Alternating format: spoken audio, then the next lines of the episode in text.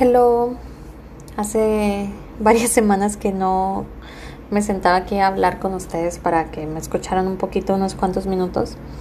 Y ahorita voy a aprovechar porque he estado pensando así sobre qué les podía platicar.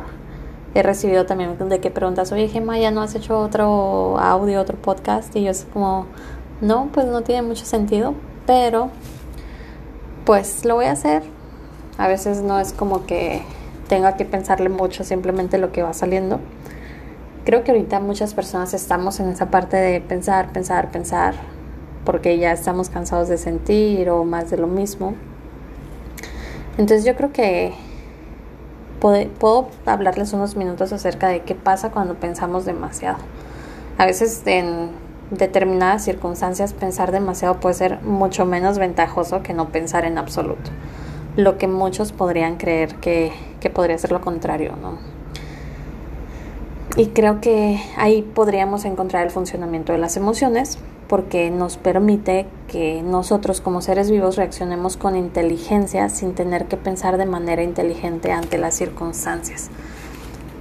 ¿Qué pasa ahorita, por ejemplo, que, que estamos mucho saliendo del confinamiento y queremos retomar la vida como antes la conocíamos? o que las cosas sean como, como eran antes, cuando la realidad es que todo eso ya cambió y ahorita cada quien está haciendo lo mejor que puede con lo que tiene y pues buscándole siempre, sobre todo, ¿no? ¿Qué hay aquí que, que uno necesita pensar las cosas para poder hacerlas que considera mejor o las que considera correctas o de mayor beneficio? Quisiera que te cuestiones un poquito cómo, cómo estás viviendo esta parte del no sé, primero si sigues en cuarentena, si, si ya saliste del confinamiento, si estás como en semi cuarentena, no lo sé. Por mi parte yo, yo ya no estoy en cuarentena más que en, en algunos periodos del día, si se le puede decir así, pero pues ya salgo a trabajar. Es esta parte del cómo puedo actuar de forma inteligente o cómo puedo pensar de forma inteligente para que mis emociones no me consuman. Y es un poco ilógico porque siempre les digo es que no puedes pensar lo que sientes y viceversa. Las, los pensamientos se piensan y las emociones se sienten. No hay más.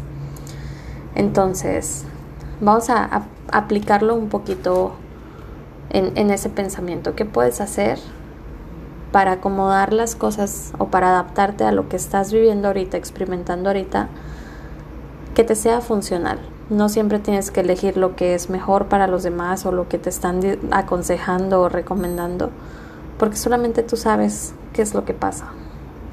Nadie tenemos las respuestas para todo y creo que el ponerse a pensar de esta forma es el inicio o es cierto caminito hacia la inteligencia emocional.